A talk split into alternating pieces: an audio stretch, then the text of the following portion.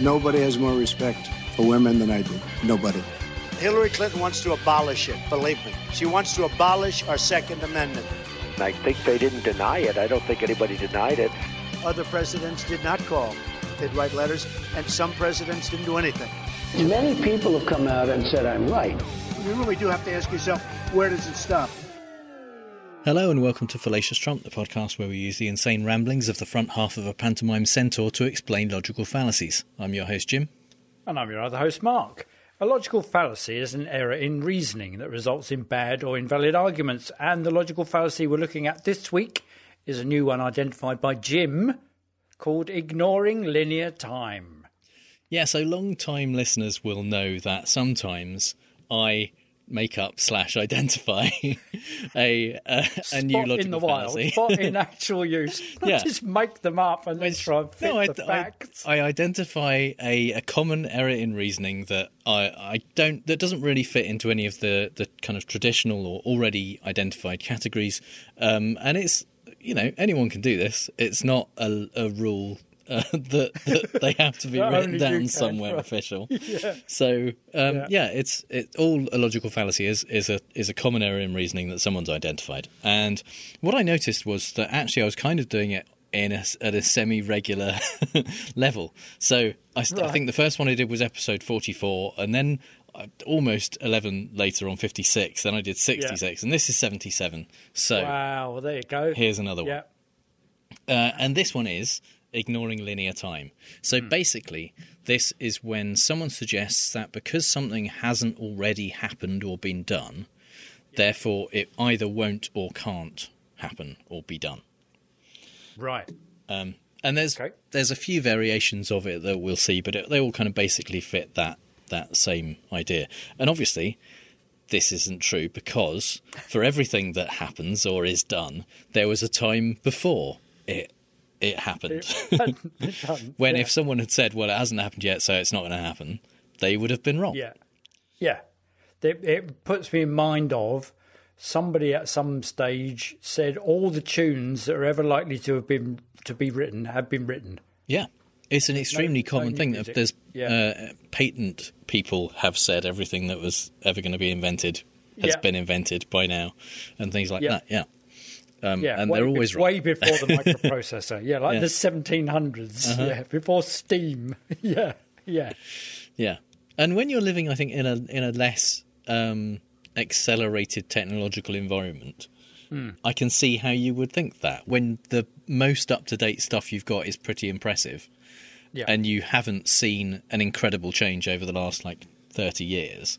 Then you Yeah. could think, yeah, this is it. This is the peak. We're not going to get any better than this. yeah, yeah, yeah. For all those people who visited Stonehenge for Uh-huh. the summer solstice on the 21st, yeah, you know, they're all going, well, that's it. We're never going to make anything that's like No, this is it. ah, one story really high. That's, yeah, that was really hard. Like putting stones on top of other stones Uh-huh. without them falling over. We that's it. This is the peak of technology. It's Yeah. never going to get any better than this until you know, Og comes up and goes, "I've invented a bronze axe. shut up! Shut up! Yeah. So, our first example from Trump uh, comes from his second debate with Biden. And this was really his only argument in the entire debate that, that kind of he tried to make. I guess just because he can't keep more than a couple of things in his head at once. So, this was, amongst all his prep, this was one thing he remembered to say over and over again, which was basically whenever Biden said anything he would do when president. They should not be going to jail for a drug or an alcohol problem. They should be going into treatment. Treatment. That's what we've been trying to do. That's what I'm going to get done because I think maybe the American people have now seen that, in fact, it was a mistake to pass those laws relating to the drug. But they were not in the crime bill. But why didn't he get it done? See, it's all talk, no action with these politicians. Why didn't he get it done? That's what I'm going to do when I become president. You were vice president along with Obama as your president, your leader, for eight years. Why didn't you get it done? You had eight years to get it done. Now you're saying you're going to get it done because you're all talk and no action, Jim. We got a Your lot of it done. We released didn't get 38,000. We got 38,000 prisoners left from the. You got out- nothing done. 38,000 prisoners were released from federal prison.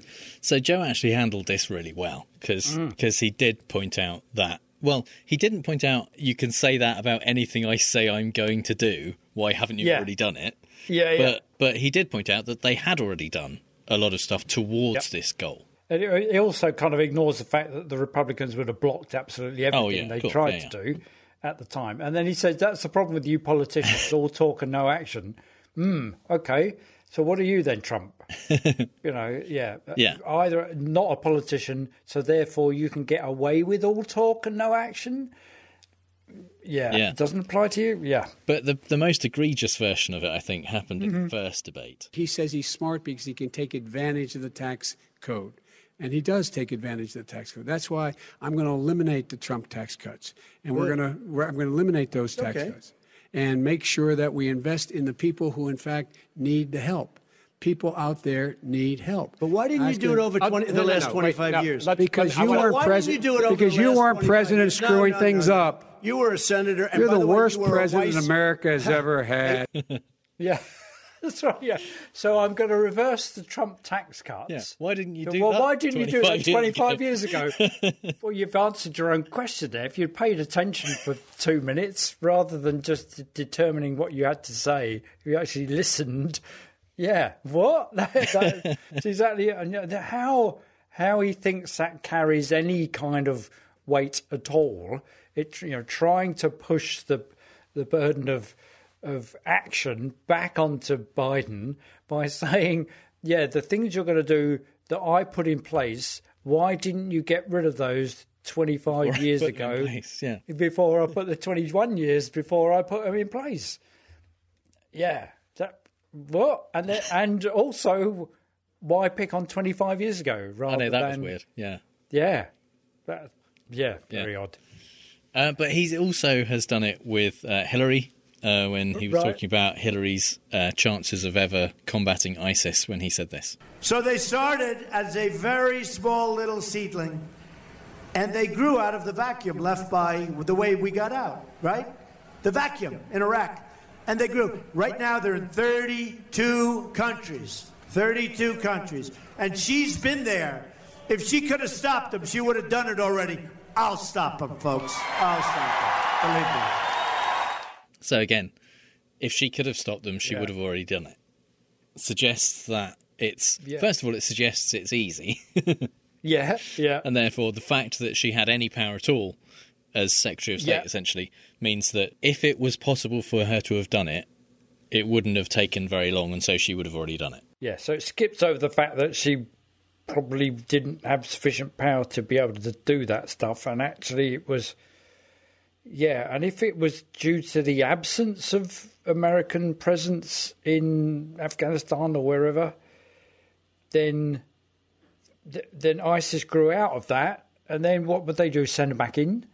But that, yeah, yeah. Which is, and Trump was all about getting the troops out of Afghanistan Yeah. because we ought not to be there anyway. So he had no compunction about thinking, well, okay, so we'll make another vacuum, which will get replaced by ISIS 2.0, Which, which, which you is know, weirdly exactly what actually happened when he took Yeah. Trump's uh, troops out of Syria.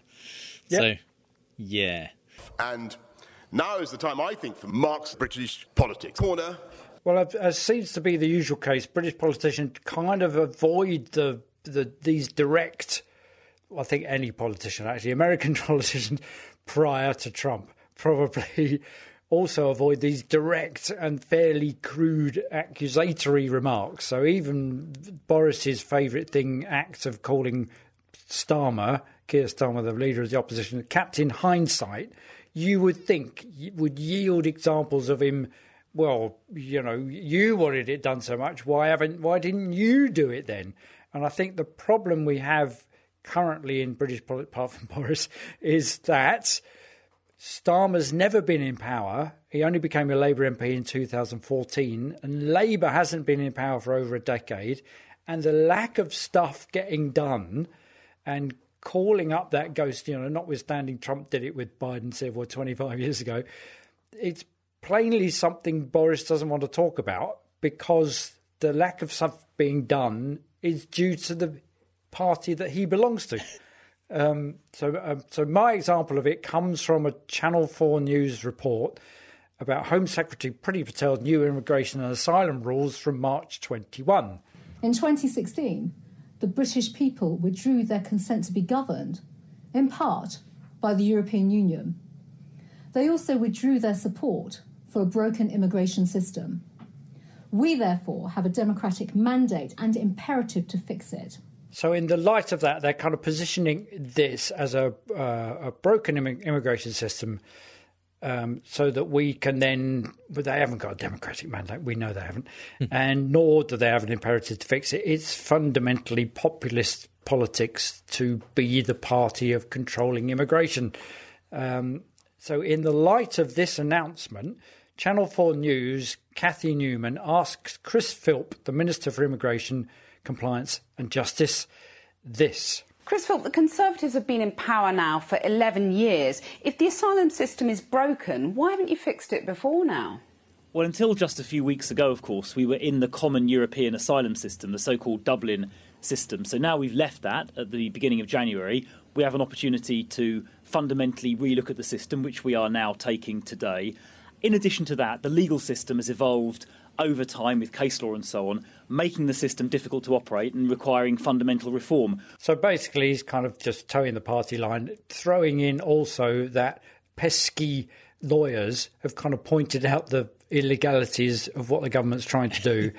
Which obviously yeah, needs reform. They need to take away that power. Legal complication stuff mostly happened under the Tories, though. Well, yeah, exactly. And so Cathy, Cathy Newman is exactly right when she says she she deliberately employs the fallacy. Been, you've been in power for eleven years. If it was broken, why haven't you fixed it before now? So the you know the implication is this thing's been you know you haven't done it yet. Why haven't you done it now? So in, he goes out of his way to avoid taking any, any responsibility for that instead of well, I don't, I don't know. You see, I don't know whether he's no, he probably isn't. Whether he's smart enough not to fall for the fallacy, but he's failing to counter it. What he should, he could have said is, just because it hasn't been done yet doesn't mean we aren't able to do it now. You know, and he could yeah, have I think one of the one of the ways, uh, like as Biden used to counter it with our first example, um, is if you have things you can point at to say these are steps we've taken towards solving this problem. Yeah, yeah. Then that helps. Uh, yeah, yeah, if it is something that, that would easily be fixed or could easily be fixed, and you're still saying, yeah, yeah, we're going to do that, then it's it's reasonable to say, why haven't you already done it? Yes, exactly. Yeah, or, the, or what they're saying is it's all Europe's fault. Yeah, but the, know, the main thing is most of these things aren't easy to be fixed. But the person who's yeah. being asked is claiming it's an easy fix and claiming that yeah. they know how to do it. And that's yes, the problem. Exactly. Is that like with Trump saying I, I can I'll knock the oh, hell out of ISIS. Yeah. Um, you know by by setting it up as this easy thing, when you then when you then don't do it, people can say, well, you said it'd be easy. Why haven't you done it? Yeah, exactly. yeah. So they kind of so what they're doing is is not saying it's something we we can fix. They're saying, well, now the Europeans are out of the way, we can mend what is a broken system. But actually, what they're doing is clamping down on the on lawyers who are fighting the illegality of what they're doing.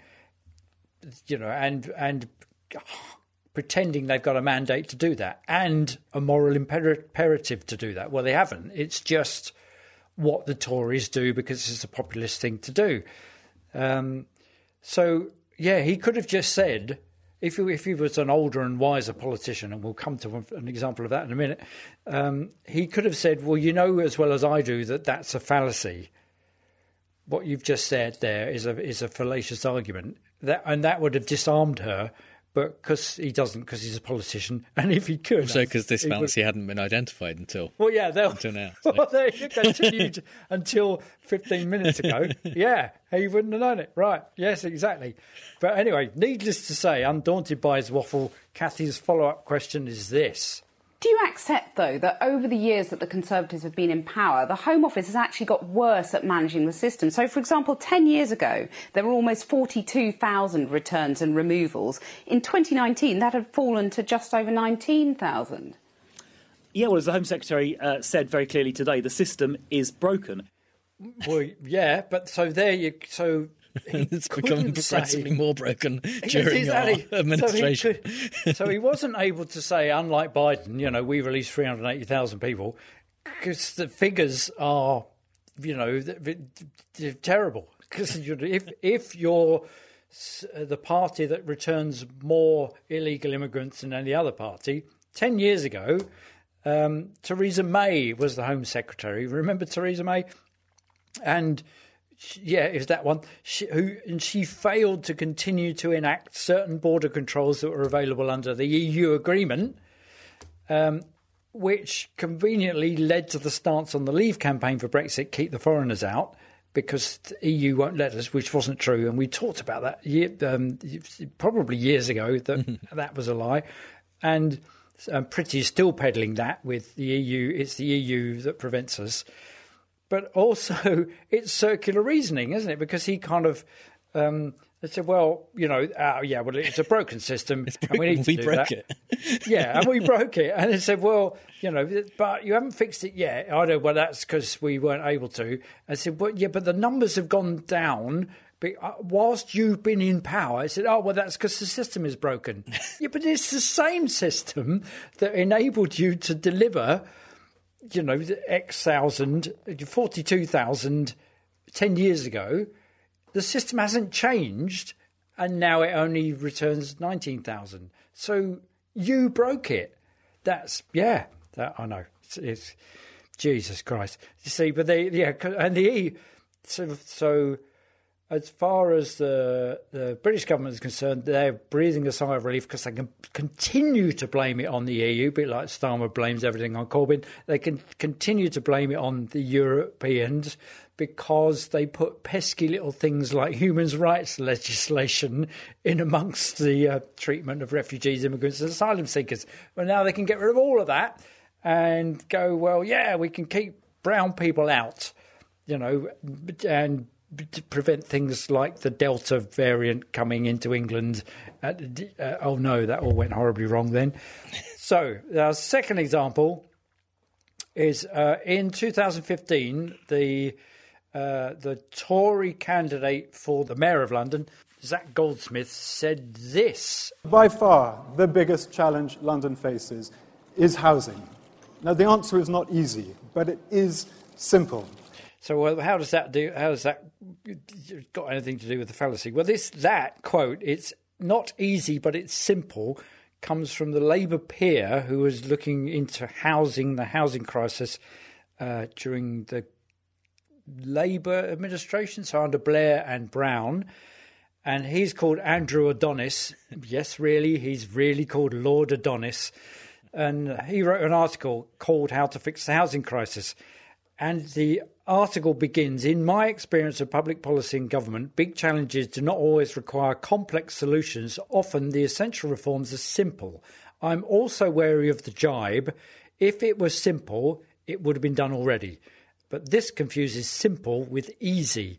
If simple reforms are controversial and difficult to implement because they radically change the status quo, then politicians tend to default into waffle, half measures, or complex tweaks of the status quo achieving little, which is pretty much sums up the early examples as well.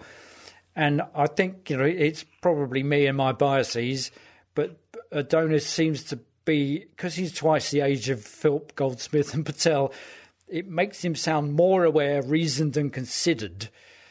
In that he's identified, you know, sorry to to uh, disenfranchise you, Jim, but he's identified as a jibe early on. so if only Philp was aware of that, he could kind of go, or even Goldsmith was aware of it. it just rather just nicking it from Labour and using it in his bid to be the Lord Mayor, uh, the Mayor of London. There's this oversimplification of well, Trump is a great example because he'll just deride the the opposition, whoever it is, whether it's Hillary or Biden, for saying I will do stuff, and he kind of implies, well, if it's so simple, why haven't you done it? You know, and and if you if she can't do it, I'll do it. But he's conflating simple with easy. I mean, it's a simple solution, but it's not easy to implement, and that's where the people descend into waffle. Uh, There's a know. parallel, I think, to this fallacy is Mm. the absence of evidence one, Right. which we talked about uh, a number of episodes ago now, uh, where where uh, as with many informal fall- fallacies, this is context dependent, and obviously there are contexts where this seems to uh, it's like set up in the same way, but it's not fallacious. And with the um, people saying that you know if the uh, evidence of absence isn't ab- absence of evidence, Mhm. we said it is ab- evidence of absence if you've looked everywhere you would usually expect to find the evidence. Yeah, yeah. If you if you've looked everywhere and you still haven't found anything, then that is evidence that maybe there wasn't anything there to be found. It's not necessarily Yeah. proof, but it's it's evidence in that direction. In the same way here, um, if if all of the criteria, all of the things were in place for this to be able to be done, um, and the motivation to be done, and and the, all of the kind of um, means and opportunities were there, and it still wasn't done, then that's possibly evidence in in favour of if it was going to be done, it would have been done already. Yeah. If at some point we all succumb to fallacies, then make it fun. Logic gets harder to outrun, and I'm quite loud, so I can't be wrong. Bad theories and dirty tricks, the rest is Trump history onyx. We all gish gallop at breakneck speed. Slow it down, it's a fallacy. A wild fallacy. Come on, come on, your argument's wrong. Come on, on, a wild fallacy. You do me wrong, do me wrong, do me wrong.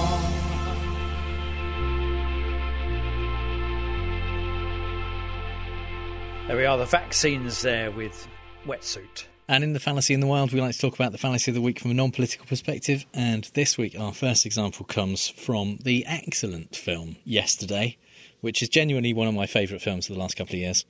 Um, in which uh, Yeah. A struggling the entire musician, premise is this fallacy, really. yeah, isn't yeah. it? Uh, a struggling musician um, uh, finds success due to a kind of magical event that happens where he ends up awakening in a place where he's the only one who remembers the Beatles existing.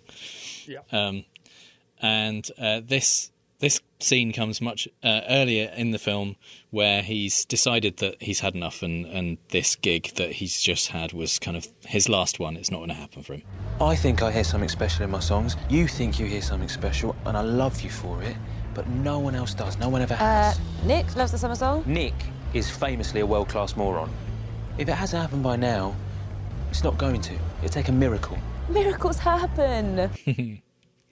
Cue the rest of the film. yeah, there you go. Yeah. But yeah, that feeling of if it hasn't happened by now, it's never going to happen is a common one. Um, and and when you are doing something difficult, whether it's looking for a job or looking to, to kind of move house and find the, the perfect house for you, or you know all kinds of different different things which are hard to do and take a long time, it's very easy to feel at some point along that journey, it should have happened by now. If it hasn't happened by now, it's not going to happen. Um, and and that's always true until it happens. Yeah. But, uh, well, the, the, the second bit isn't, it's not going to happen. No, no, no. That's that bit's true. not true. It's You know, it's it it's, it's always true that it hasn't happened yet Yeah. until it happens. Yeah, Yeah. And So, I mean, yes, with all those things, like a job or a or a, looking for a house or whatever, you you may look at several or apply to many, but you only need one success amongst all of the ones that aren't suitable or or Yeah. yeah don't don't go the way you wanted.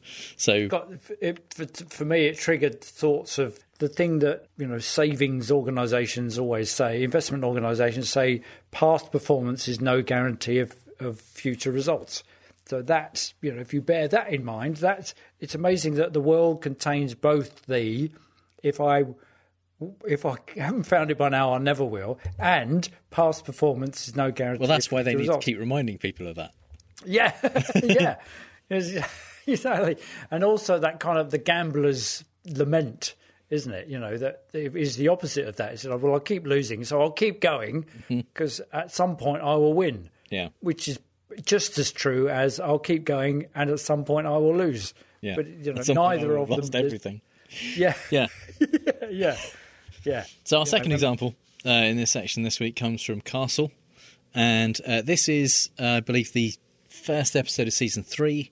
Um, Castle decided at the end of season two to um, kind of walk away from the the police and his uh, helping them solve crimes thing, partly Right. because his his relationship with uh, Beckett was was difficult, um, and and in this first uh, episode, he he finds himself basically back with them because um, the victim is someone he knew. Look, Castle, I'm sorry about your friend. I really am. But that doesn't mean that you can just show up and act like nothing has happened.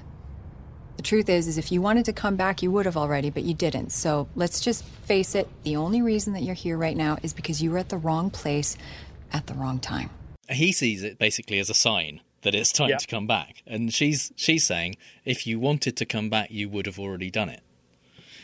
Again, Right. you, that, Yeah. he could have wanted to come back at some point. He wanted to come back and hadn't already done it. Yeah. and and wanting to come back but not already doing it was true all the all up Up- until the until point the where he came back. Yeah, up to the beginning of season three. Yeah. yeah, yeah. When I've, well, I've, well, I have. I've decided that, and you got it. Well, Uh-huh. I'm not going to listen to what you're saying now because if that, if you wanted to do what you're wanting to do right now, if that were true, you would have done it already. Well, well, no, no, you know, because prior to that, it's perfectly possible that somebody wouldn't want to do that. That Yeah. doesn't negate the genuineness of him wanting to do it now. Absolutely, it's, a very frustrating yeah. thing to argue against because Yeah. it seems like a really good argument to the It does. person making it. yeah, yeah, yes. It's difficult to counter. You just have to go. No, wait a minute. Yeah. Wait a minute. Think this through. That that Yeah. could but that could well be true, but I have changed my mind. You know, up until yesterday, that was true. But even even then, even if yesterday he wanted to, or six months ago he wanted to. In fact, yeah. the truth is he always wanted to. He never really wanted to walk away. So yeah, well, yeah, there you it, go. it Yeah, was yeah, it was Yeah. true all the time that he wanted to come back, but uh, but you don't necessarily immediately do the thing you want to do. No, yeah, exactly. Yeah, yeah. That's yes. Yeah. Because that's that's called restraint. yeah, yeah. And uh, you know, if you really want it, but yeah, I actually that's just reminded me. I once uh, t- spoke to my mum and said, uh, she said, "Why don't you play?" Because I I did take up the clarinet at school, um, and because I wanted to play the saxophone, but they didn't have any, and she said, "Why didn't you continue the clarinet?" And I said, "Well, that's because I I think I want to play the drums." And she said, "If you wanted to play the drums, you would have already been doing it." Yeah, see, there you go. And you think, "What?" And she, she said, "I haven't seen you going around tapping the furniture." and you think, "Okay," and you th- and and because it's you know your parent, and you think, "Well, yeah, they know what they're talking about." Actually, it kind of crushes you utterly.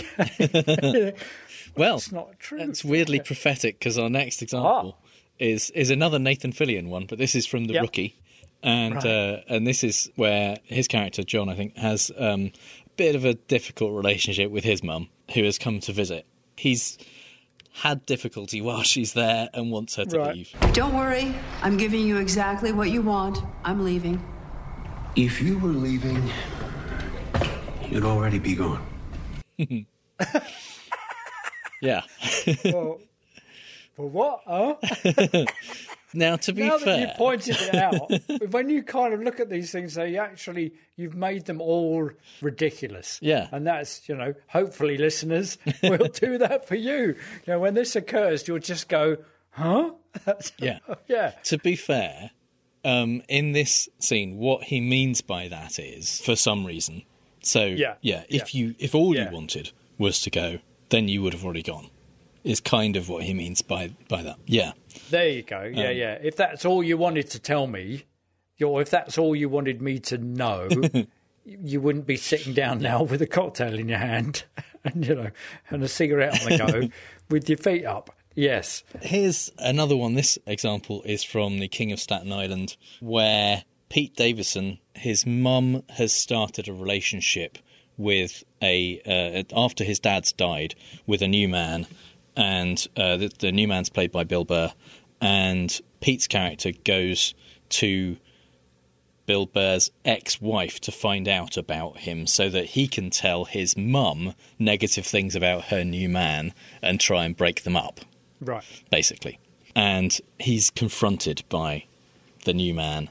You went to the person that hates me the most to get the worst review you could possibly get. Why didn't you come down here and ask these guys what they thought of me? Did you ever think of doing that? I'm sorry. You're right. You're right. Uh, You're not shouldn't sorry, done or you wouldn't have done it. Yeah.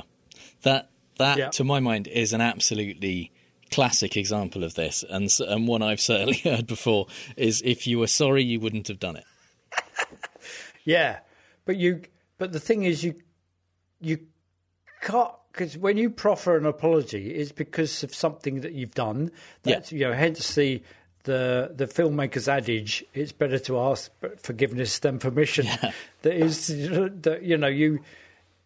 You you do something and then you realise it's wrong and then you offer up an apology because you've made that realization after you have done it that it was something that you ought not to have done and therefore can apologise for. You can't. Yeah, you can't be sorry about something Yes, exactly. you haven't done yet. That's the very definition of being sorry is for something you have done. and it's a bit of a kind of toxic relationship thing. Oh yeah. uh, to to say. Um, uh, it's it's you know obviously it's nice to, to accept apologies when offered, especially if they if they're if they're sincere.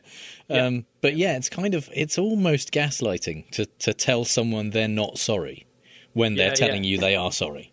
Yeah. Um, and and to kind of offer as as evidence for that the fact that they did the thing they're now saying they're sorry for. Yeah, sorry for. Yeah. Um, yeah, yeah, yeah. So therefore, they can't possibly be sorry because otherwise they wouldn't have done it. It is, yes. That's probably that's textbook gaslighting, isn't it? Well, maybe not. I think textbook gaslighting is all the things that happened in Gaslight. Yeah. yeah, yeah. That probably wasn't one of them, but yeah.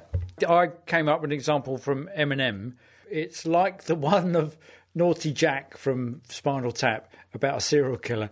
Eminem plied that particular furrow with one called Same Song and Dance. It's a cheery ditty about a serial killer, and the lyrics go. Come with me to Brighton, let me relieve your tension. You little wench, you. Murder wasn't my intention. If I wanted to kill you, it would have already been done. Yeah. You kind of go, well, mm, that, you, well, you can't have done that because you've just picked her up in a club and then you're trying to entice her into your car. And to def- as your defence is, well, look, I'm not going to kill you because if that would have happened, I would have done it. That's quite threatening rather than rather than reassuring. you know, I would suggest.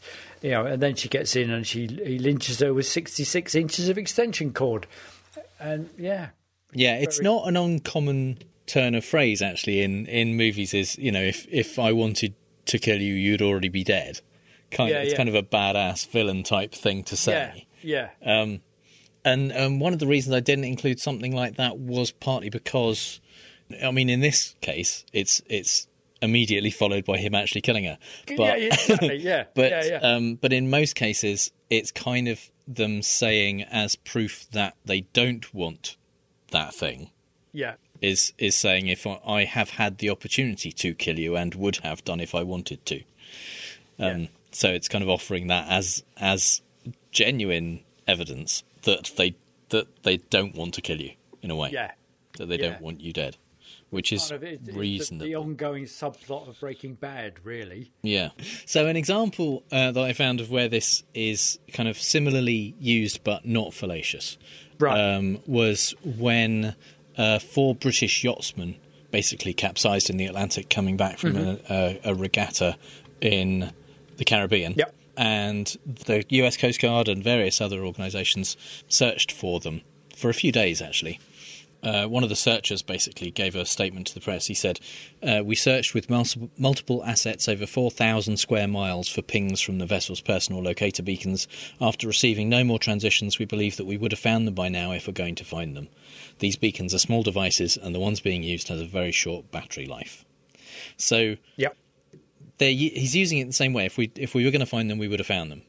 Yeah. But he's using that after they've searched a lot over a large per- uh, a large area, and at the point where the things that would help them to search, i.e., the the battery driven beacons, are probably now now no longer operational. So so it's absolutely true in that case to say that that their opportunity, their window of finding them was is now gone. It's now up. If Yeah, they were going yeah. to find them at any point, they would have already found them. So there are absolutely ways of using this in a non-fallacious way. But but if you hear someone saying, "If it was going to happen, it would have happened by now," Yeah. often Or you, or you're not. So- that's a You're fallacy. not sorry, or you wouldn't have done it. Yeah. So we're gonna we're gonna play fake news, folks. I love the game. It's a great game. I understand the game as well as anybody, as well as anybody. Yes, it's time for fake news, the game where I read out three Trump quotes, two of which are real and one I made up, and Mark has to figure out which one is fake news. But there's kind of no point in playing it really because if I was going to win, I would have done so already. The the thing is, we can disprove this in a way because Yeah. we could have said early on, if you were going to do better than chance, you would already be doing better than chance. But now you are. So Uh, there you go. Yeah, yeah, yeah, yeah. So yes, so it, yes, all the things that if we you're going to get were going higher than fifty percent, could have said you would have already be there by now. yeah, Yeah. which is pr- which is probably true. Since we've been, how long we've we been doing this? Three years. Three years, yeah. probably true. I mean, you know, it's kind of never say never, but you know, that's it's like the the sun will come up tomorrow because it always comes up tomorrow. You know, at one point that won't be true. Yeah. You know, Anyway, on that cheery Right, note, Yeah. Right, We- Billions of years, folks. Billions of years. It's fine. the uh, these examples are all from uh, Trump's kind of first speech back out in the world uh, when he Right. went to the um, GOP state Oh, yeah, convention in North Carolina. And I mean, he rambled basically for about Oh, 90 okay. I thought you were going to say completely, utterly changed, and we realised his entire term in office was an absolute made-up persona. Yeah, no, he he rambled for about ninety minutes. He endorsed a couple of people. Uh, Yeah. He um, talked about how he probably loves Lara Trump more than more than Eric. Um, and Right. and Eric's a bit short because he's only six foot five, and Barron's six foot seven, and Right. and things Yeah. like that. Yeah. But um, Little Alex. yeah, yeah. but he also played all the hits and uh, Okay. and and did some new stuff too. So these Yeah. are these are Ooh. some of the things he Okay. said. yeah. Number one, what we have to do is we know what we have to do, and that is stand up for our country. Because if we don't stand up, we're going to lose our country. And the people that are in charge right now, they're unbelievable. All the things they want are very, very bad. Bad things are happening on a level that nobody's ever seen. You see what goes on? It's all defunding. Defunding. Can you believe this? It's a disgrace what's happening. We can't allow it to happen. We're going to take our country back and soon. Probably a lot sooner than you think. Yeah. Yeah. Number All two. the hits are there. Yeah. He said, Yeah. Uh, We did things that nobody has ever done. I'm very proud of the biggest bet. This was maybe the greatest bet ever made in the history of the world because we saved a year. We bought billions of dollars of this vaccine before we even knew it worked. And because of that, we've all, most of you, I guess, all of you, just about, in one form or another, you've had your shots or jabs, as they like to call it. I actually like the other word better. But we've saved a lot of lives. We've saved all over the world. We've saved millions and millions of lives, and I'm very proud of it. You've had it in one form or another. You've had a shot, like you know, it could be like a an in, a light, internal light, or it's a kind of a cleansing. Yeah, one form. You've either have a shot or one form or another. And statement number three, Okay. uh, this time Yeah. he was talking about his visits to Dover Air Force Base to, to kind of meet um, fallen soldiers' coffins back. Right. It was the most terrible thing to watch, and the general in charge would say, Sir, you're going to see things you maybe will not have seen. Like what, General? He said, Mothers and wives and even fathers sometimes breaking through the military ranks and jumping on top of the coffin. And I got to see that one time where a mother was just absolutely, she was devastated. She jumped on, and these incredible, extremely fit soldiers are taking that coffin and would jump onto the coffin, and they wouldn't do a thing. They would just keep walking. Oh right, as they're carrying it. Yeah. Okay, uh, right. Okay. Righto. right. uh, Like what, General? like he would say that. that sir, you can't, Yeah. he ta- I hate the way he talks about himself in the third person. He touched a lot of a lot of topics in this speech. yeah, yeah. He's gone. uh, he- yes, gone over a lot of ground and, and tried out some new material. He played the hits. You know, kind of like two for them, one for me, off his new album. You know, then a couple of the hits, and they're all shouting, "Play the old stuff." Yeah. Okay. Right. Uh, the biggest bet of the thing. Well, he's going to brag about the vaccines because it seems to be working, or is it? And um, a bad thing have hmm, defunding what we have. What we know.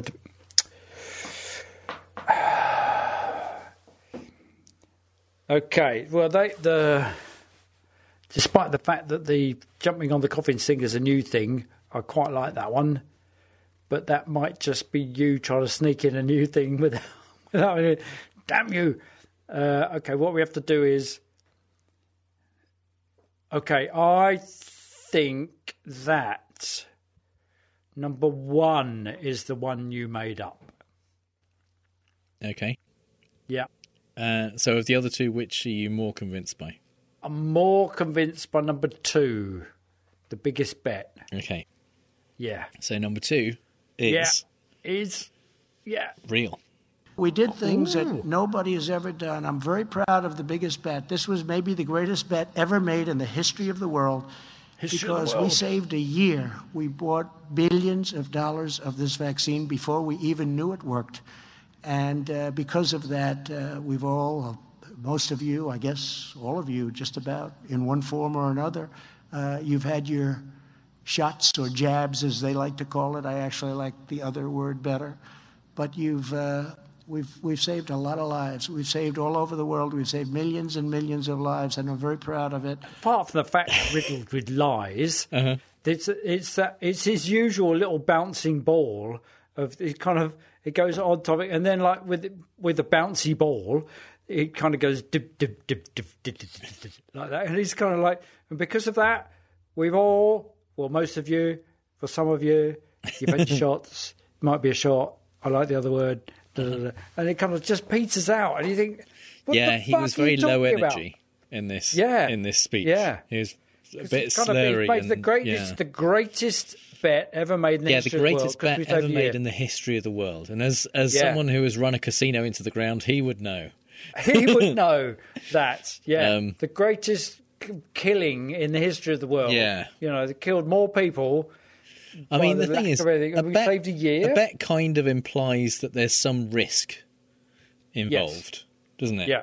and and that he kind of foresaw that it would well, work exactly. out. Yeah, that you're kind of playing the long game. Yeah. or you, you know, but actually, what he did was short the bet as well. He kind of went, okay, five hundred thousand people dead.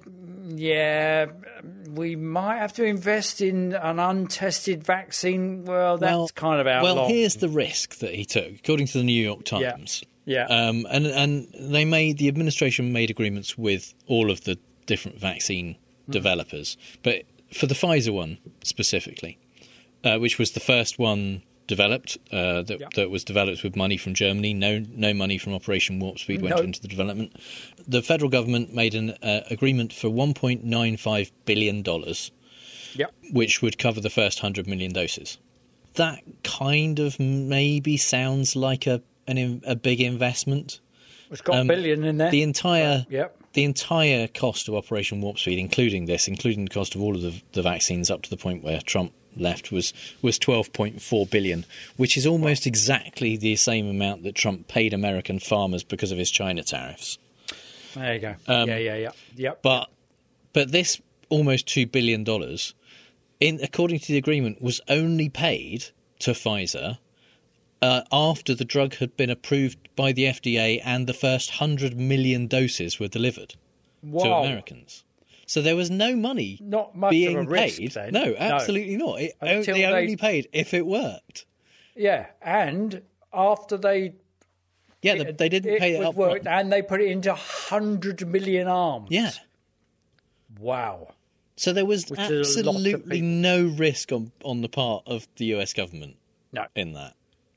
And it's such a measly amount of money compared with the Oh, yeah. 37 billion pounds we paid for the track and trace system. Yeah. Yeah, now that was a so bet that didn't pay off. So I Yeah. don't think I'd call it the biggest, greatest bet ever made in the history of the No. world. I Nor think did he save the world. No, Nor not at all, Save no. all over the world. Yeah. because you know his investment in Pfizer. Well, there wasn't any. Well, He- there they wasn't haven't, any. as far. I mean, they may not No. have even got it yet. If Pfizer, vac- if uh, Pfizer haven't yeah. vaccinated hundred million people yet. Yeah, yeah. Um, yeah. And and he was very clear that he wasn't going to spend money outside of America. He wasn't going to make Yeah. it available to the rest of the world until the whole of America. Yeah, Uh, so you also thought number three was real, I I do. and number yeah. three Yeah, is is real. yeah. It was the most uh, terrible thing to watch. And the general in charge would say, Sir, um, you're going to see things that you maybe will not have seen. Like what, General? I said, mothers and wives and even fathers sometimes breaking through the military ranks and jumping on top of the coffin. And I got to see that one time where a mother was just. Uh, she was just absolutely, she was devastated. She jumped on, and these incredible, extremely fit soldiers are taking that coffin and would jump onto the coffin, and they would just keep walking. They wouldn't do a thing, they would just keep walking. Now this clip was retweeted or tweeted by the Columbia Bugle. Um, With the heading "Moving Story by President Trump on seeing our fallen soldiers brought back home and speaking with their families," um, and it right, and it was moving story. Yeah, it was retweeted Okay. by Candace Owens, who said, Incredible man. This is why the left is going through incredible efforts to try to silence him and the majority of Americans who want him back. It's also a total fucking lie. He didn't do any It of that. is a complete and total made up story. wow. Trump went to Dover Air Force Base four times during his entire presidency, which is yeah, a- I can remember which is we, we appalling. kind of talking about that Yeah. before, where he would say, "I, I can't stand it. I don't yeah, do it." He went. He went It. Yeah, within yeah. a few weeks after his disastrous raid in Yemen went badly wrong Yeah. and killed uh, a soldier. Um, he went to support the the return of that soldier, and, and the soldier's father refused to talk to him at all. Um, After that, he didn't go back for almost two years. Um, he four times in his entire presidency. They are very well documented. Nothing like this ever happened. The the closest thing that happened was at one of the events. A a woman kind of ran towards the plane when the coffins were being brought off, but was stopped by military personnel and, and kind of comforted and brought back behind the lines. Right. But that happened before he even arrived. So he wouldn't have Trump, seen it. Trump, yeah. Yeah, you can kind of tell that he's telling a lie because that whole bit about Sir. Yeah. When ed- when anybody addresses him as Sir, he loves telling, he loves saying that, and then he kind of he, he follows it up with the response to them as you know Major or Sergeant or Yeah. But this whole it- section, yeah. he, this was an extended um, monologue about the stuff that happened when he went to to kind of Walter Reed Hospital and met soldiers who'd been wounded and went to Dover and and Yeah. uh, you know took part in the the returns and it's it is unconscionable that he is using these people's stories, making up stories about them. And, yeah, and, putting himself in there, and, yeah, to make acting like he good. cares about the Yeah. troops.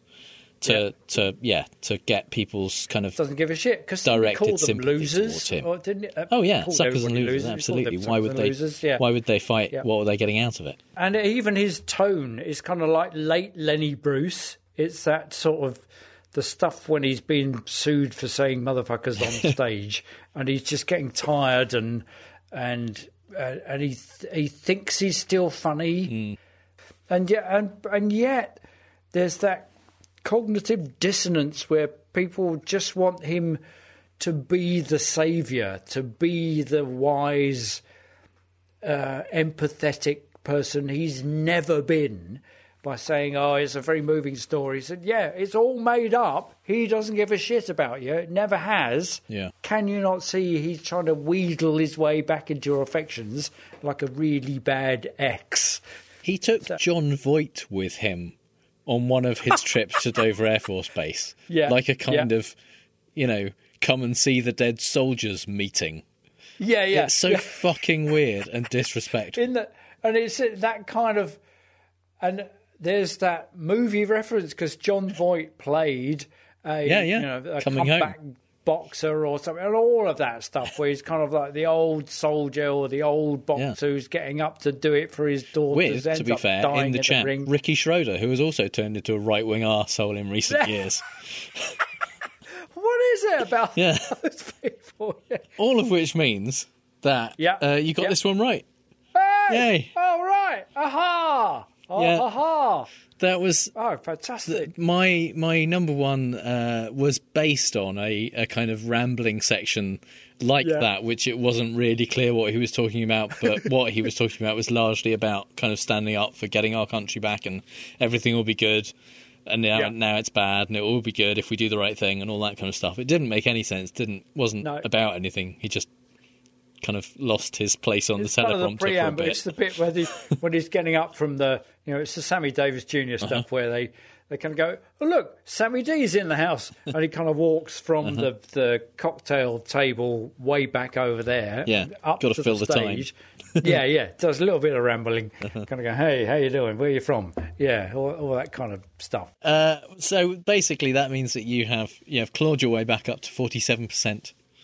You Uh, see, congratulations! it- You're getting closer and closer to that fifty percent. Yay! you know, yeah. Thanks for the vote of, vote of confidence. That's right. You know, it's not so much a win as you know. I never kind of win these things. It's just that you lose. Yeah. That's that's how you look at these things. It's not. We don't celebrate a victory. We commiserate you for another loss. Yeah.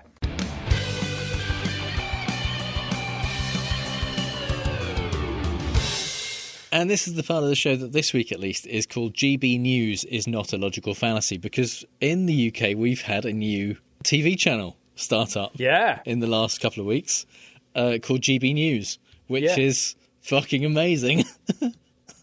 and it's kind of it's frightening and awful in turn. It's kind of it's some of it's kind of disappointing because some of the presenters they're kind of mainstream BBC presenters. They're the people that got into trouble with the BBC for being really harsh journalists and holding leaders to account in a way that actually the BBC advocates around the world. Andrew Neil, you know, he was the one that kind of was the was the big beasts that pe- that Boris would refuse to go be interviewed by because he would just kind of cut him short and say, "Well, Yeah. you're a you're a idiot, a liar, and a charlatan." but Andrew And- Neil has had enough of people Yeah, being in Complaining any way about that. politically correct or woke or kind Yeah. of kind to anyone. Well, I think it's you know it's a bit like John Humphrys was who was on the kind of current affairs show on BBC Radio every morning. Um, he said, "Well, yeah, I kind of retired and gave up because I didn't want to get up at four a.m. every day. Now I'm in my eighties or whatever he is." But actually, he just become as most, you know, sort of maybe it's true. I hope it, won't be true of us, of course, but th- that people get as they get older, they move more to the right, and they they just become intolerant, gammon-faced right wingers who kind of moan about the young people of today. And when they say the young people of today, they mean the Beatles in the '60s. You know, they're kind of yeah, with their long hair and their smart suits and their close harmonies, bringing down the fabric of society. They're the kind of they are. They've become the people they complain uh, that their parents had become. So they're just. But there's plenty of, of young right wing people on the on Oh, yeah, GB yeah. News as well. Um, but, Yeah. but yeah, basically, it's been set up as a uh, as a right wing news source, essentially, in response Yeah. to um, you know, commie pinko news companies like Can- BBC. cancel culture. Yeah, Um, yeah, yeah, yeah. Well, you know, those kind of those kind of outlets like Sky News, Channel Four News, BBC, Yeah. where they think actually what we should do is not have an opinion but present Yeah, both you know, sides of the globally story. respected news organisations. Yeah, you know, holding people to account by maintaining a kind of moral high ground. But, you know, all of that stuff has got in the way of people just being able to say what they want about the number of coloured people in my neighbourhood. Yeah. You know, because there's, as we know, the right wing voices are being stymied all across the media outlets, despite the fact that all but maybe two, maybe three of the uh, newspapers in the UK are right wing newspapers, and you know, uh, which publish constantly the right wing voices. You know, that, and people go on Twitter and complain about how right wing voices are being quashed to their seven million followers, yeah, and appear on television and say right wing voices are not being heard on the mainstream media. Yeah, But the best thing talk about, their new book. GB News is the fact that it seems Yeah. that all competent TV technicians, like behind the scenes people, um, none, are, none of are them liberals. went with them. Yeah, because Yeah. it's fucking awful. It's like it's like a bad student TV station. It's well, That- see, that you see, doesn't- the thing is, we've both been on student TV stations. Yeah, that's where we learned absolutely. From. And ours were much, much, much better. Hence why I said Albeit bad they would have student been, TV station. Yeah. Oh, yeah, I- haven't come across any bad student except for maybe the one in uh, Wayne's World. That was of cable TV, Yeah, really shit cable, cable, TV. yeah. That kind of. Yeah. But that's taking the piss out of really bad TV stations. It's that kind of stuff. It's the ones that don't actually exist. They're fictional. They're really bad. They're awful. That's what it's like. I mean, yeah. I mean, they they're- their yeah. chyrons are almost all misspelled. They they Yeah. they put the wrong name for people. They spell people's names wrong when they do get their names right. On the They- on yeah. the on-screen graphics that show you where their reporters are reporting from, they're almost They're always not- wrong. yeah. It usually says live from Yeah. Huddersfield, despite the fact that someone is, you know, in Cardiff Not- and someone else is in Cambridge. And Yeah, outside the famous hospital in Cambridge, talking about Yeah. hospital things, live from Huddersfield. And it's kind of like there is the the don't know whether yeah American viewers must have come across it. Alan Partridge, Oh, that yeah, kind yeah. of Oh, it's very that Alan stuff. It's properly Alan Partridge. Uh-huh. If it wasn't, I wouldn't be surprised if it didn't have a Chris Morris I credit. mean, if it right at wasn't the for the fact that Richard Madeley has become Alan Partridge, like completely Yeah. on Good, Yeah. on Good Yeah. Morning Britain, um, Yeah. it would be yeah, it would be the main Alan Partridge station. But yeah, um, also they're having enormous amounts of technical problems with microphones and and connecting to people who are kind of. Yeah. Connecting with them via via Zoom or whatever. Um, Michelle Dewberry, who whose claim to fame was was I think coming second in a series of The Apprentice in the UK.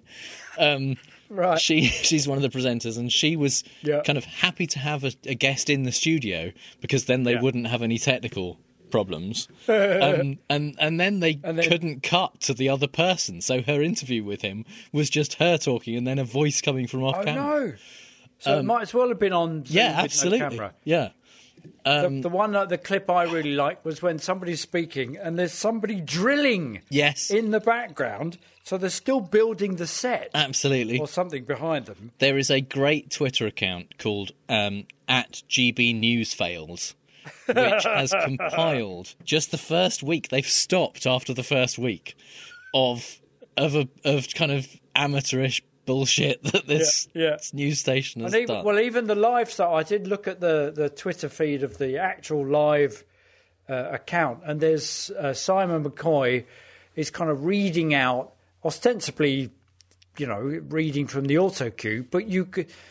it's- He's he's in vision, the laptop in front of him, Uh-huh. and he's looking off camera, holding a remote. So he's obviously operating his own auto cue, but you're not seeing the view through the auto cue. Yeah. Normally, you know, they look straight into the camera in front of which the auto cue is being projected.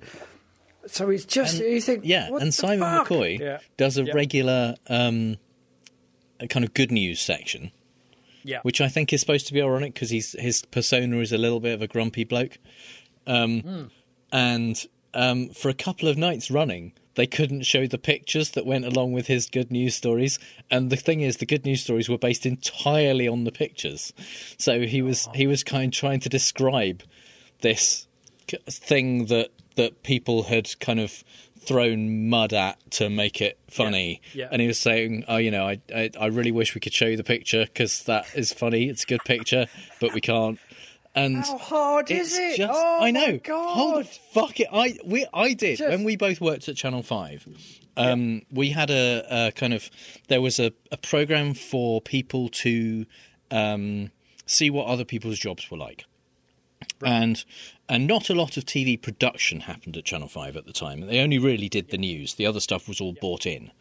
Um, but we went to the National Film and Television School in, in groups of like twenty, and we spent a weekend kind of team building and and, and stuff like that. yeah, yeah. Um, Yeah. And we did a, a a news broadcast, and I was picked to be director in the in this kind of in the gallery In the gallery, um, kind of calling the shots and, and the vision mixing and all of that kind of stuff. Um, and the, the the one that we made on our first day of trying to make a news program, Yeah. that that was just you know a couple of presenters who'd never been on camera before, people working the cameras who'd never worked a camera, me in the gallery. We made a far better news program, Yeah.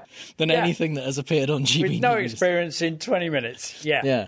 Yeah. Um, I know. I know. And that's the thing, you know, Simon McCoy is kind of.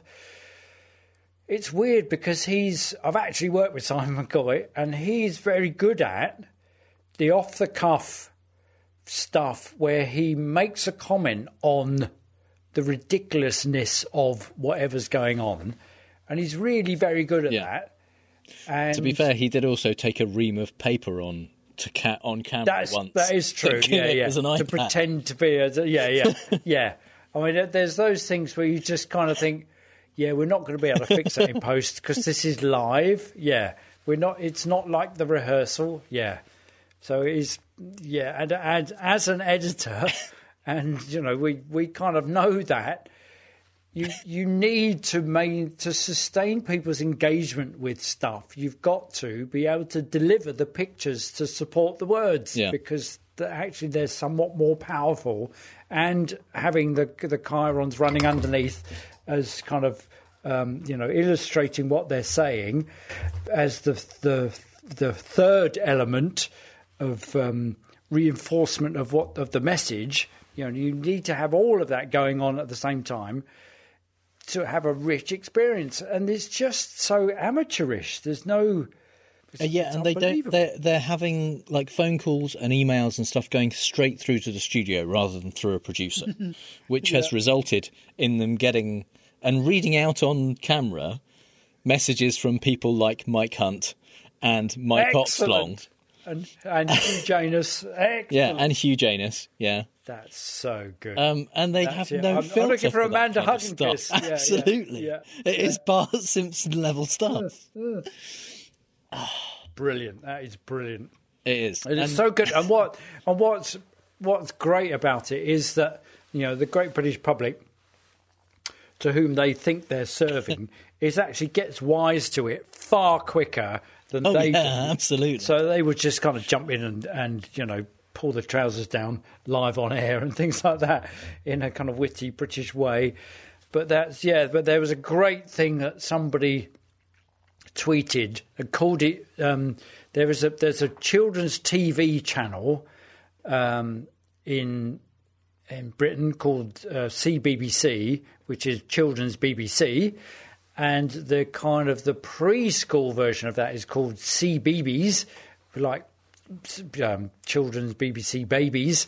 And so somebody tweeted, "This is GBBs, like GB News." So it's GBBs, and they described it as something for the woke kids to sit their gammon-faced parents in front of for a couple of hours to keep them quiet whilst they get on with sorting out the world.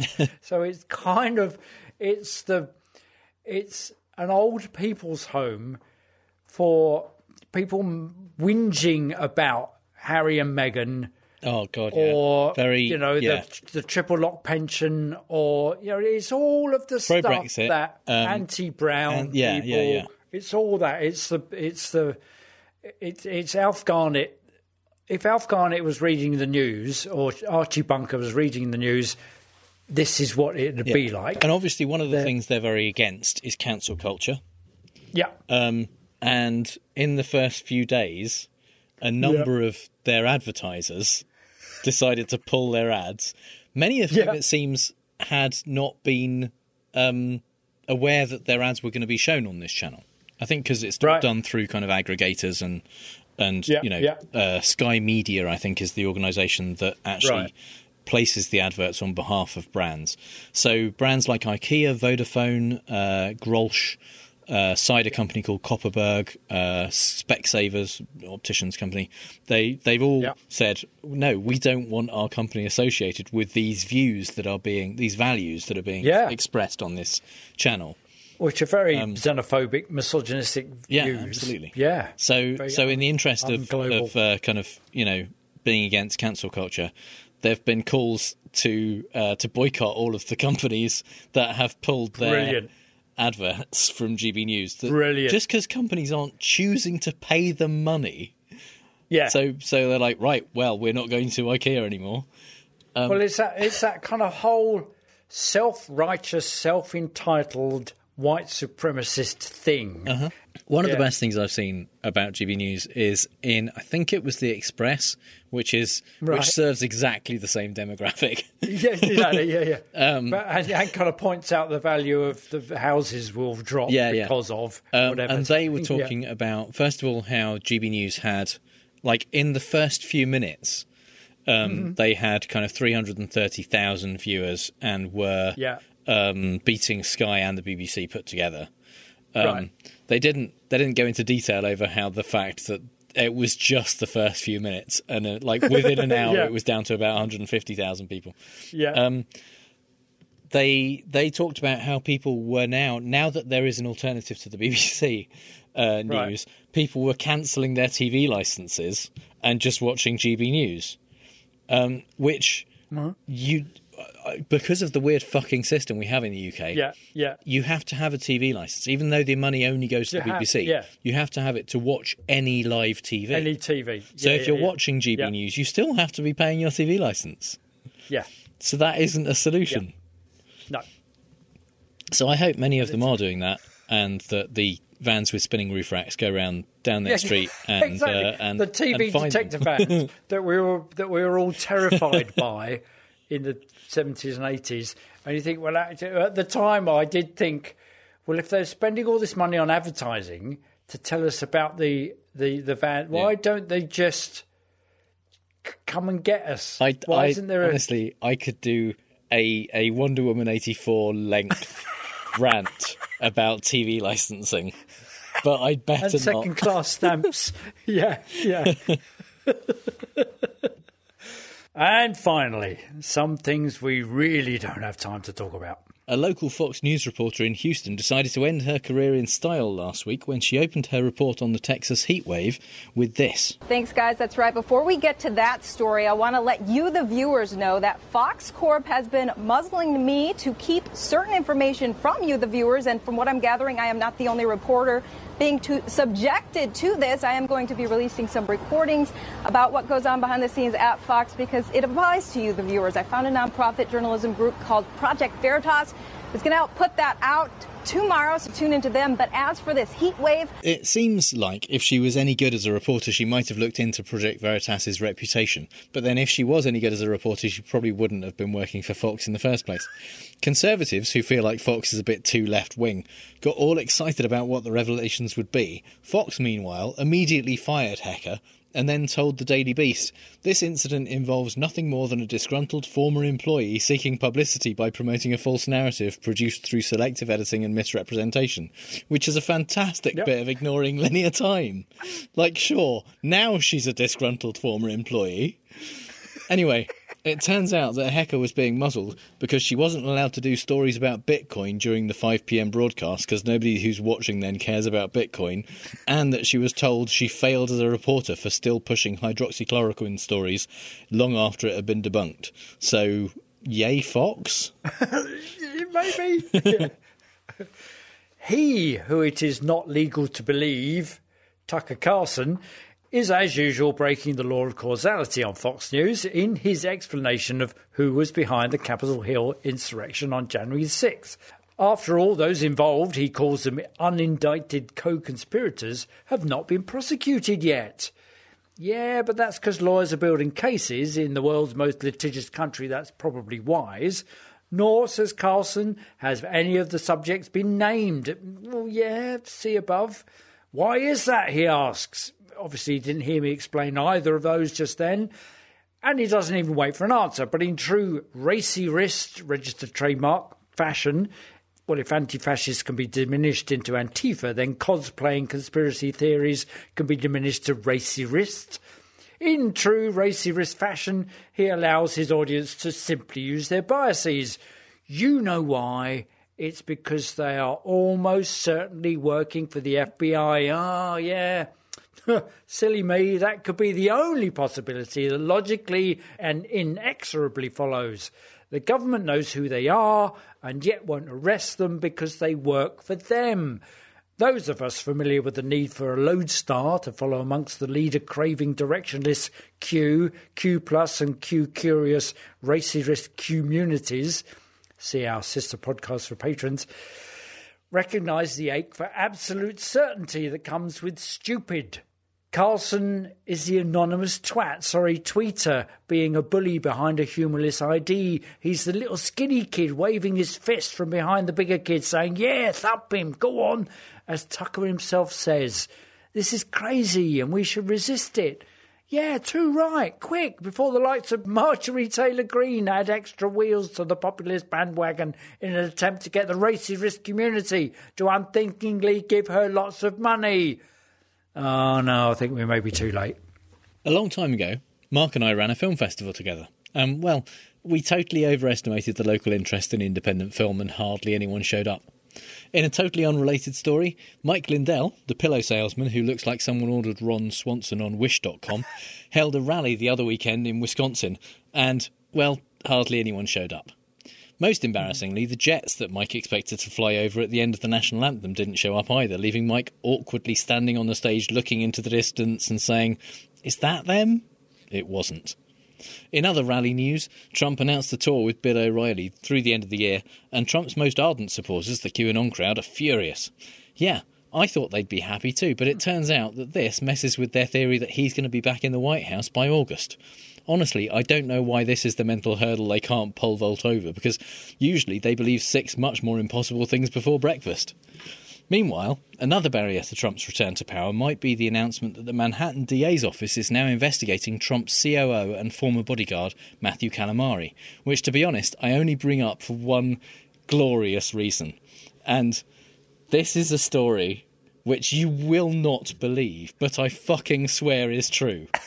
and I first heard this through a Twitter account which is at this twit is lit. Right. And the person who runs that account had done some research into Matthew Calamari and got Yeah. his birth certificate. Right. And to because I couldn't believe this was true, I uh, signed up for a free trial on ancestry.com so that I could look at the original document. okay. And That's how I committed you fucking swear Yeah. to you, in in on his birth certificate under Yeah. birthplace, it says Matthew Calamari was born at sea. Wow. That is brilliant, isn't it? but of course you would be. and is is it written in squid ink? His uh, his signature. That is brilliant. It's my favourite thing ever.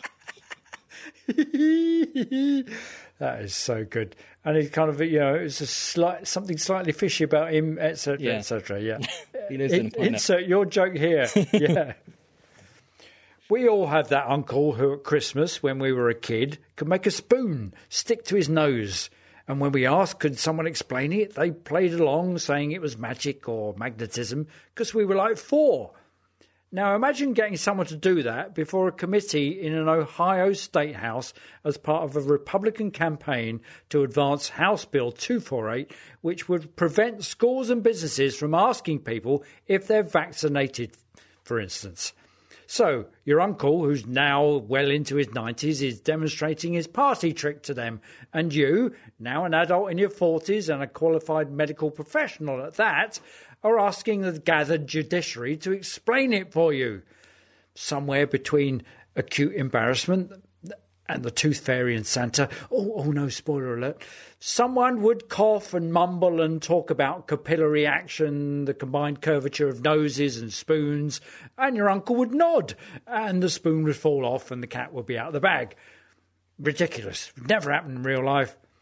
Except, yes, it did. Last Tuesday, an anti vaxxer nurse, in an appeal to her own authority, tried to defend Dr. Sherri Tenpenny's testimony about magnetic vaccine crystals. Spoiler alert, no such thing, which channels 5G signals, nope, by sticking a key magnetically to her chest. Uh, no, a brass key, no less. Yes, yes.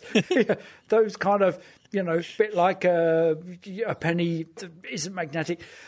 Something about the interplay of almost horizontal surfaces of her chest and moisture, and then also failing to do the same to her much more vertical neck with the key and even a much lighter hairpin. Turned out she'd learned this over lunch, that it would be possible, possibly from the joke book that came with the Happy Meal her uncle bought her. Neither the hearing committee nor Dr. Sherri Tenpenny has thanked her for her testimony. However, Gravity, the public behind her, and a mass TV audience laughed in a four year old reddening face. there is a great uh, video on Twitter of a guy who has uh, who sticks a nickel to his arm. Right. Um, like where he had his vaccination and says, Yeah. "Look, you know, I've been told that what I need to do is put some baby powder on this and try it again. So here we go. I'm Uh-huh. going to do this. And Yeah. he does it. And uh, obviously, immediately the nickel slides off. Yeah. And then he kind of just looks at the camera and goes, okay, I have an apology to make. it's absolutely brilliant. Like, yeah. So if you were sorry, you wouldn't have done Uh-huh, it. yeah. yeah, yeah, yeah. That is brilliant. Texas GOP Congressman Louis Gohmert was obviously listening to our last episode and heard that Mo Brooks was making a run at the coveted title of dumbest congressperson. Well, Louis said, hold my motherfucking beer, and secured the championship for 2021. On a Zoom call with Jennifer Eberlien, the Associate Deputy Chief of the US Forest Service, Gohmert started brainstorming ways to combat climate change and recalled that NASA had said that the moon's orbit was gradually changing, as is the Earth's orbit around the sun. And he asked the grown up he was talking to, Is there anything that the National Forest Service or the Bureau of Land Management can do to change the course of the moon's orbit mm. or the Earth's orbit around the sun? Obviously, that would have profound effects on our climate. End quote. Now, there are those who say he was being sarcastic, which he wasn't, and still more who say he was just being a science denying arsehole claiming climate change is not anthropogenic. Of course, when one of the options is a Republican politician being a science denying arsehole, that's usually the right one. There you go. But I feel those people are just failing to grasp how profoundly stupid Louis is. Yeah, nothing to do with Occam's razor or watching the day the Earth caught fire. it's actually yeah, it's like some kind of light, like some kind of cleansing. can we not just you know alter the? Can we not just Yeah, swivel can- the Earth a Not bit? just us, but like the the Forestry Service Commission, yeah. Can can they not do something yeah, yeah. about the orbit the of the people that have got you know like intercontinental ballistic missiles. They're having enough that- trouble raking their forests. Yeah, with with that, they need Trump to show them how to do it. Yes, exactly. Remember when we were all exhorted to make America great again? In the possibly rather retro FBI acid tested Cold War mind of good old boy Tom Cotton. Yes, Republican. Yes, Arizona. America Great Again was somewhere between Sputnik and Neil Armstrong. steeped in black and white, Doctor Strangelove, Cold War sci-fi, racy wristism. He's written a letter. Yes, he writes, and yes, he's that old school. To Joe Biden, warning about the true intent of the hosts of the 2022 Winter Olympics. In the letter, Cotton warns Biden that Beijing plans on using the 2022 Winter Olympics as a giant funnel for precious American DNA, harvesting the nation's fittest and finest for their genomic information as part of a plan to achieve military dominance. Well, apart from the seemingly genetic co presence of predilections for racism, obesity, distrust of communist principles in the very DNA of all American heroes, he could be onto something. No, he isn't. He is Slim Pickens riding the nuke to its target, wahooing his cowboy hat, ignorant of any and all ramifications of his misogynist, xenophobic, warmongering, racist attitudes. Yeehaw! It was the G7 last week, and Joe Biden visited the UK and met with the Queen and various world leaders, all of whom looked significantly more relaxed now that they don't have to make awkward small talk with Bloaty McBloatface.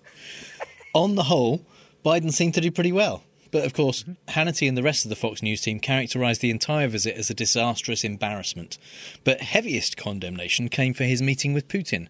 Basically, it seems that sometime in May, the entire Republican Party and right wing media went to that company from Eternal Sunshine of the Spotless Mind and had all memory of Trump's disastrously embarrassing 2018 summit with Putin in Helsinki erased from their minds. At least that's the only explanation for the official RNC statement that, quote, giving Putin a meeting is just the latest win that Joe Biden has handed Russia, or for Hannity mm. saying, quote, Vladimir received a massive platform in exchange for zero concessions whatsoever. What they didn't mention is that Biden didn't sign with Putin over every US intelligence agency, defend the fact that Putin's a killer on the grounds that America's got a lot of killers, or call him very smart. Yeah. In British politics this time, hopeless bloke Dominic Cummings says hopeless bloke Boris Johnson called hopeless bloke Matt Hancock a hopeless bloke. A fucking hopeless bloke, to be precise, on WhatsApp. Nothing we didn't know, and which of course has made no difference. Driven by data, not dates, Boris Johnson reneged on his promise to lift all COVID restrictions by 21st June and postponed it to 19th July. Because of the Delta virus, he failed to stop coming into the country by May 15th. The intervening space will, of course, be, be completely spaffed up the wall by useless blokes and will be no further forward, backward, sideways, or in any direction by then. It's beginning to dawn on them that putting all the vaccine eggs in one fixed COVID basket might not be the best policy if the fall guy Matt Hancock actually falls over and reveals that there is no actual point to putting the prick in the arm of 50 million people if you still can't stop the virus numbers rising. Or that such a large and inoculated populace will begin demanding that they might at least go and stand in a field in the open air with other disease free people and listen to music from the likes of the vaccines, for instance. Perhaps we should just use the combined magnetic might of all 50 million of us to pull the screws out of the padlocks to the door of number 10 Downing Street, swarm inside, and reveal the Emperor therein in all his new clothedness. Ooh, no. So that's all the bad arguments and faulty reasoning we have time for this week. You'll find the show notes at fallacioustrump.com, and if you hear Trump say something stupid and want to ask if it's a fallacy, our contact details are on the contact page. If you think we've used the fallacy ourselves, let us know. And if you've had a good time, please give us a review on Apple Podcasts, Stitcher, or wherever you get your podcasts. And you can support the show at patreon.com slash ftrump. Just like our strawman level patrons Max Beaver, Kaz Tui, Stephen Bickle, Smoots, Mark Reike, and Amber R. Buchanan, and our top true Scotsman level patron Lauren. Thank you so much, everyone. We really do appreciate your support. You can connect with those awesome people as well as us and other listeners in the Facebook group at facebook.com slash groups slash fallacious trump. All music is by The Outbursts and was used with permission. So until next time on Fallacious Trump, we'll leave the last word to the Donald. That's right. Go home to mommy. Bye. Bye.